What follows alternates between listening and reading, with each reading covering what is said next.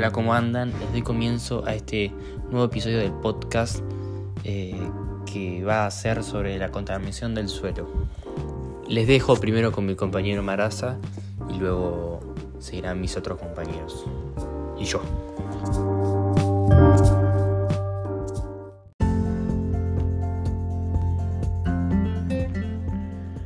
El suelo es un recurso indispensable para los seres vivos. Hace posible la producción de alimentos.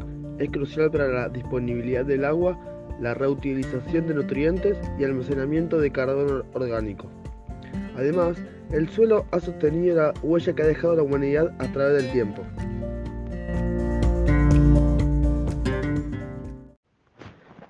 Además, el suelo es la capa sólida que cubre la superficie de la Tierra y se ha formado lentamente durante miles de años con factores incidentes como clima, relieve, rocas, microorganismos y tiempo. La riqueza de la composición del suelo es muy grande, ya que está formado por rocas que se han desintegrado por efecto del interiorismo y formando así una cubierta donde viven una flora y una fauna microbiana e importante flujo de organismos. Aparte, se puede dividir al suelo por capas, donde en la capa A se encuentran las raíces de la mayoría de las plantas y a su vez se divide en varios estratos. Suelen ser oscuro y rico en humus. En la capa B posee color claro por su pobreza en humus. Presenta una acumulación de sales de calcio, aluminio o hierro. Y por último, en la capa C está formado por fragmentos procedentes de la meteorización mecánica y química de la roca madre subyacente, donde la roca madre es aquel material original donde se desarrolla el suelo. Los suelos no son iguales en todas las regiones. Para diferenciarlos, se debe conocer los factores y procesos que dominan el modelo de desarrollo evolutivo. La contaminación del suelo supone que es la alteración de la superficie terrestre con sustancias químicas que resultan perjudiciales para la vida de distintas especies, poniendo así en peligro los ecosistemas y nuestra salud, donde la mayoría de estas causas de contaminación son todas generadas por el hombre, sean así vertido de residuos, uso intensivo de químicos, fugas radioactivas, humo de coches o industrias o alcantarillado viejo, donde las consecuencias de esta contaminación son la pérdida de calidad del terreno, que supone una serie de consecuencias negativas que van desde su desvalorización hasta la imposibilidad de uso para construir, cultivar o simplemente albergar un ecosistema sano. También le podemos agregar la pérdida de la flora y su variedad, la dificultad para la agricultura y correnreo, la contaminación y pérdida de la fauna, deterioro del paisaje y un empobrecimiento global del ecosistema. Igual, en ciertos casos, no se puede prohibir la contaminación del suelo, porque en ocasiones se producen accidentes o mismo la lluvia ácida que contamina el suelo. Para poder contrarrestar la contaminación del suelo, las posibles soluciones a la contaminación son la prevención y concientización, la prohibición de prácticas dañinas, mejora en los procesos de reciclaje, mejora en los procesos de depuración de agua, el uso de energía renovable y renovar el alcantarillado.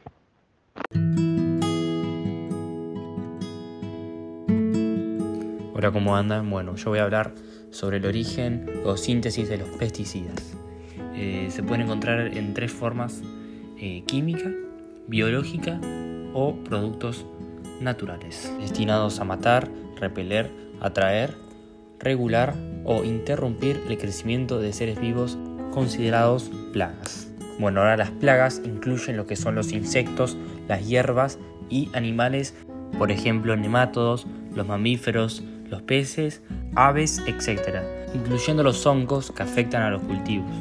Los plaguicidas no son necesariamente venenosos, pero pueden ser muy tóxicos para los humanos u otros animales.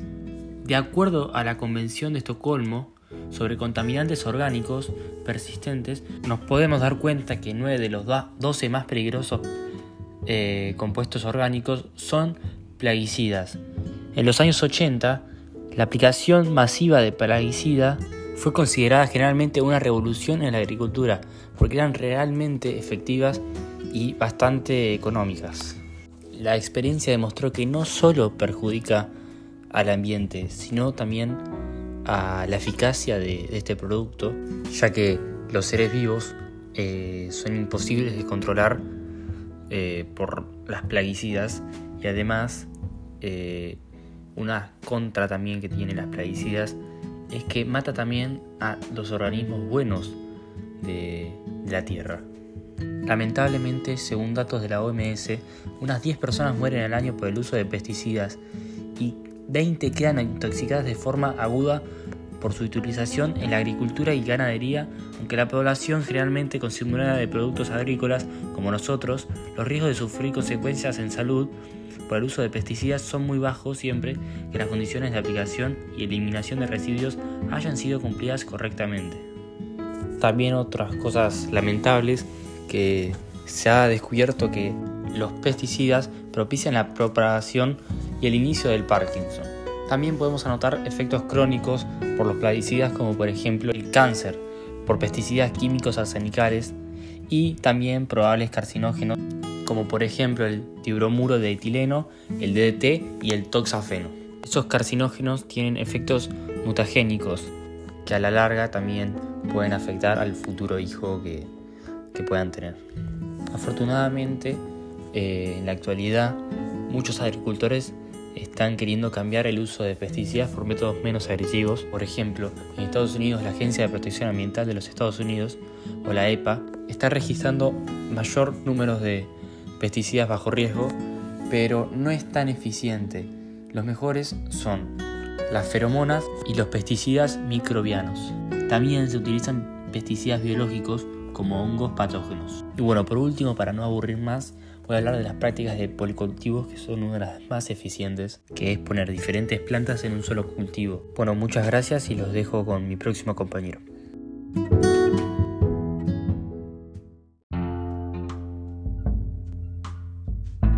Bueno, yo soy Lorenzo y vamos a hablar de principalmente el problema que generan los fertilizantes artificiales en las plantas y en el suelo.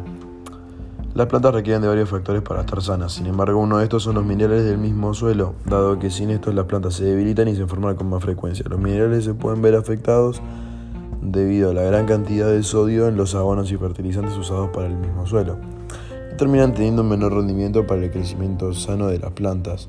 Esto debido a que en la época donde los fertilizantes sintéticos se arrancaron a usar, debido a que no se veía el problema tan directamente, no se tuvieron en cuenta los efectos a largo plazo, los cuales sufrimos a día de hoy. Este problema aparte le genera mayor trabajo al agricultor, dado que sus plantas van a requerir de un mayor trabajo de la tierra, dado a que van a tener problemas con el crecimiento de las raíces.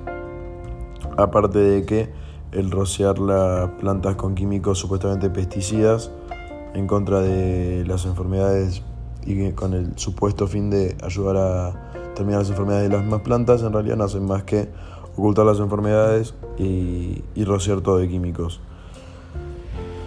¿Por qué se dice que se afecta? Esto debido a que los fertilizantes los fertilizantes artificiales afectan a los hongos y bacterias de la tierra y a su vez a los minerales. ¿Qué pasa? Las plantas funcionan de forma cooperativa con los hongos y bacterias. Esto principalmente las ayuda a que puedan crecer bien y sus raíces tengan una buena alimentación. De no ser por los hongos y las bacterias, las raíces se morirían debido a lo débiles que estas son por su cuenta. También los ayuda a llegar a lugares más lejanos y ayudan a que la planta absorba los minerales que están bloqueados en la tierra. A cambio, el hongo recibe glucosa y se genera una relación de simbiosis. El problema es que con el fertilizante las plantas no disponen de estos hongos y bacterias, por lo cual sus raíces se ven limitadas a una zona con menor alcance de las raíces. El fertilizante afecta también a la cantidad de CO2 en nuestra atmósfera, por ende, aparte, nos afecta de una forma también muy directa a nosotros, dado que el otro gran componente de la tierra es a lo que se le llama el humus, la cual es un material formado por los organismos que viven en la tierra y está hecho de material orgánico, como hojas caídas o demás. El problema es que con el fertilizante cada vez se dispone de menos y por culpa del nitrógeno en el fertilizante se requiere un mayor consumo de materia orgánica para poder lograr el humus, lo que genera que luego se entra a la atmósfera como CO2. ¿De qué forma se puede mejorar el suelo? Pues simplemente cortando cualquier tipo de exposición del suelo a químicos, y en general la que se tiene que encargar de esto es la misma naturaleza con las plantas. Gracias a su relación de simbiosis con los hongos y bacterias, las plantas son aquellas que pueden lograr que de a poco el suelo se vaya recuperando.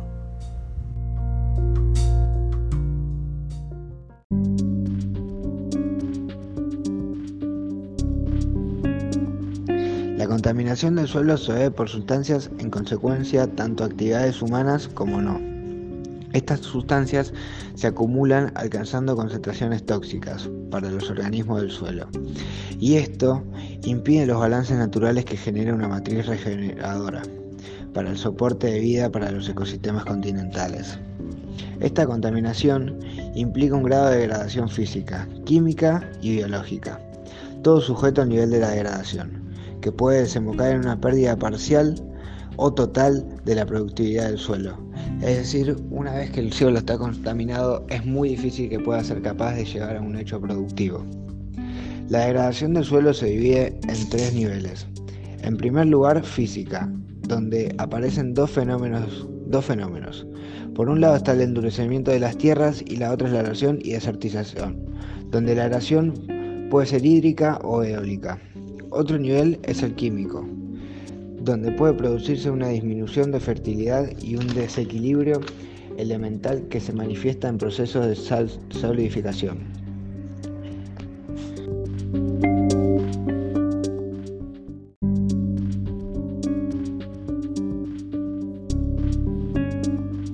La contaminación del suelo se debe por sustancias en consecuencia tanto a actividades humanas como no.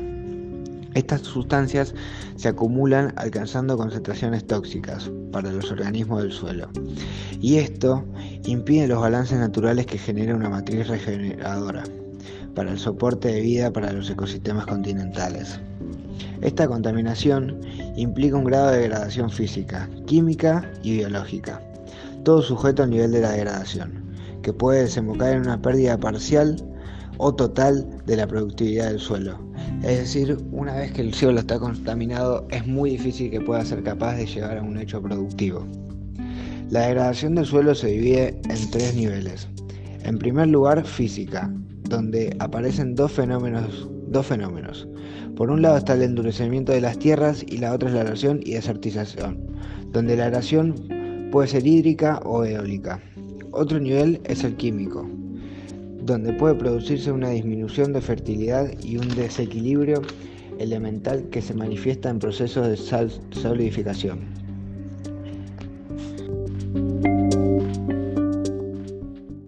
Esto genera que cada vez menos suelos se puedan usar y que por la actividad humana muchos de los procesos naturales o no se adelantan y se hace mucho más rápido el ciclo en el que se tiene que cumplir.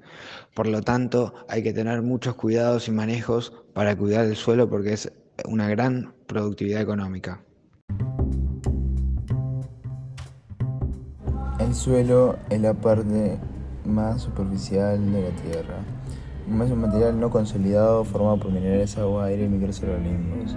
Medio donde crecen las raíces de las plantas, medio natural formado por complejos y prolongados procesos y cumple una importante función en los ecosistemas. La ciencia que estudia la composición y naturaleza del suelo en su relación con las plantas y el entorno que lo rodea se denomina edafología.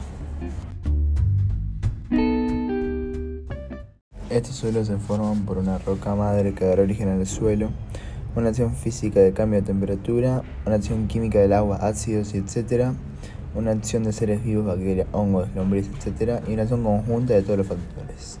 Ahora es importante hablar de sus horizontes. Se llama horizontes a una serie de estratos o capas horizontales que se desarrollan en el interior del suelo y que presentan diferentes características de composición, textura, adherencia, etc. El perfil del suelo es la ordenación vertical de todos estos horizontes.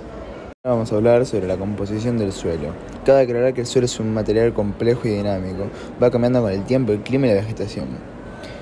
El suelo está compuesto en un 45% por minerales sólidos, como grava, arena, lima y arcilla, 25% de aire y 5% de agua. También el 5% restante es materia orgánica, humus, raíces, organismos. ¿Qué es el humus? El humus está compuesto por ciertas sustancias que provienen de la descomposición de los restos orgánicos por organismos y microorganismos benéficos, lombrices, hongos y bacterias. Se caracteriza por su color negruzco debido a la gran cantidad de carbono que contiene. Se encuentra principalmente en la parte superficial de los suelos con actividad orgánica. Constituye la principal fuente de nutrientes de las plantas y determina la fertilidad del suelo. ¿Había suelo al recién formarse la tierra? Los procesos de meteorización o de disgregación de las rocas para formar suelos requieren mucho tiempo y microorganismos, que aparecerían recién 1.000 millones de años luego del nacimiento de la Tierra. ¿Hay suelo en la Luna?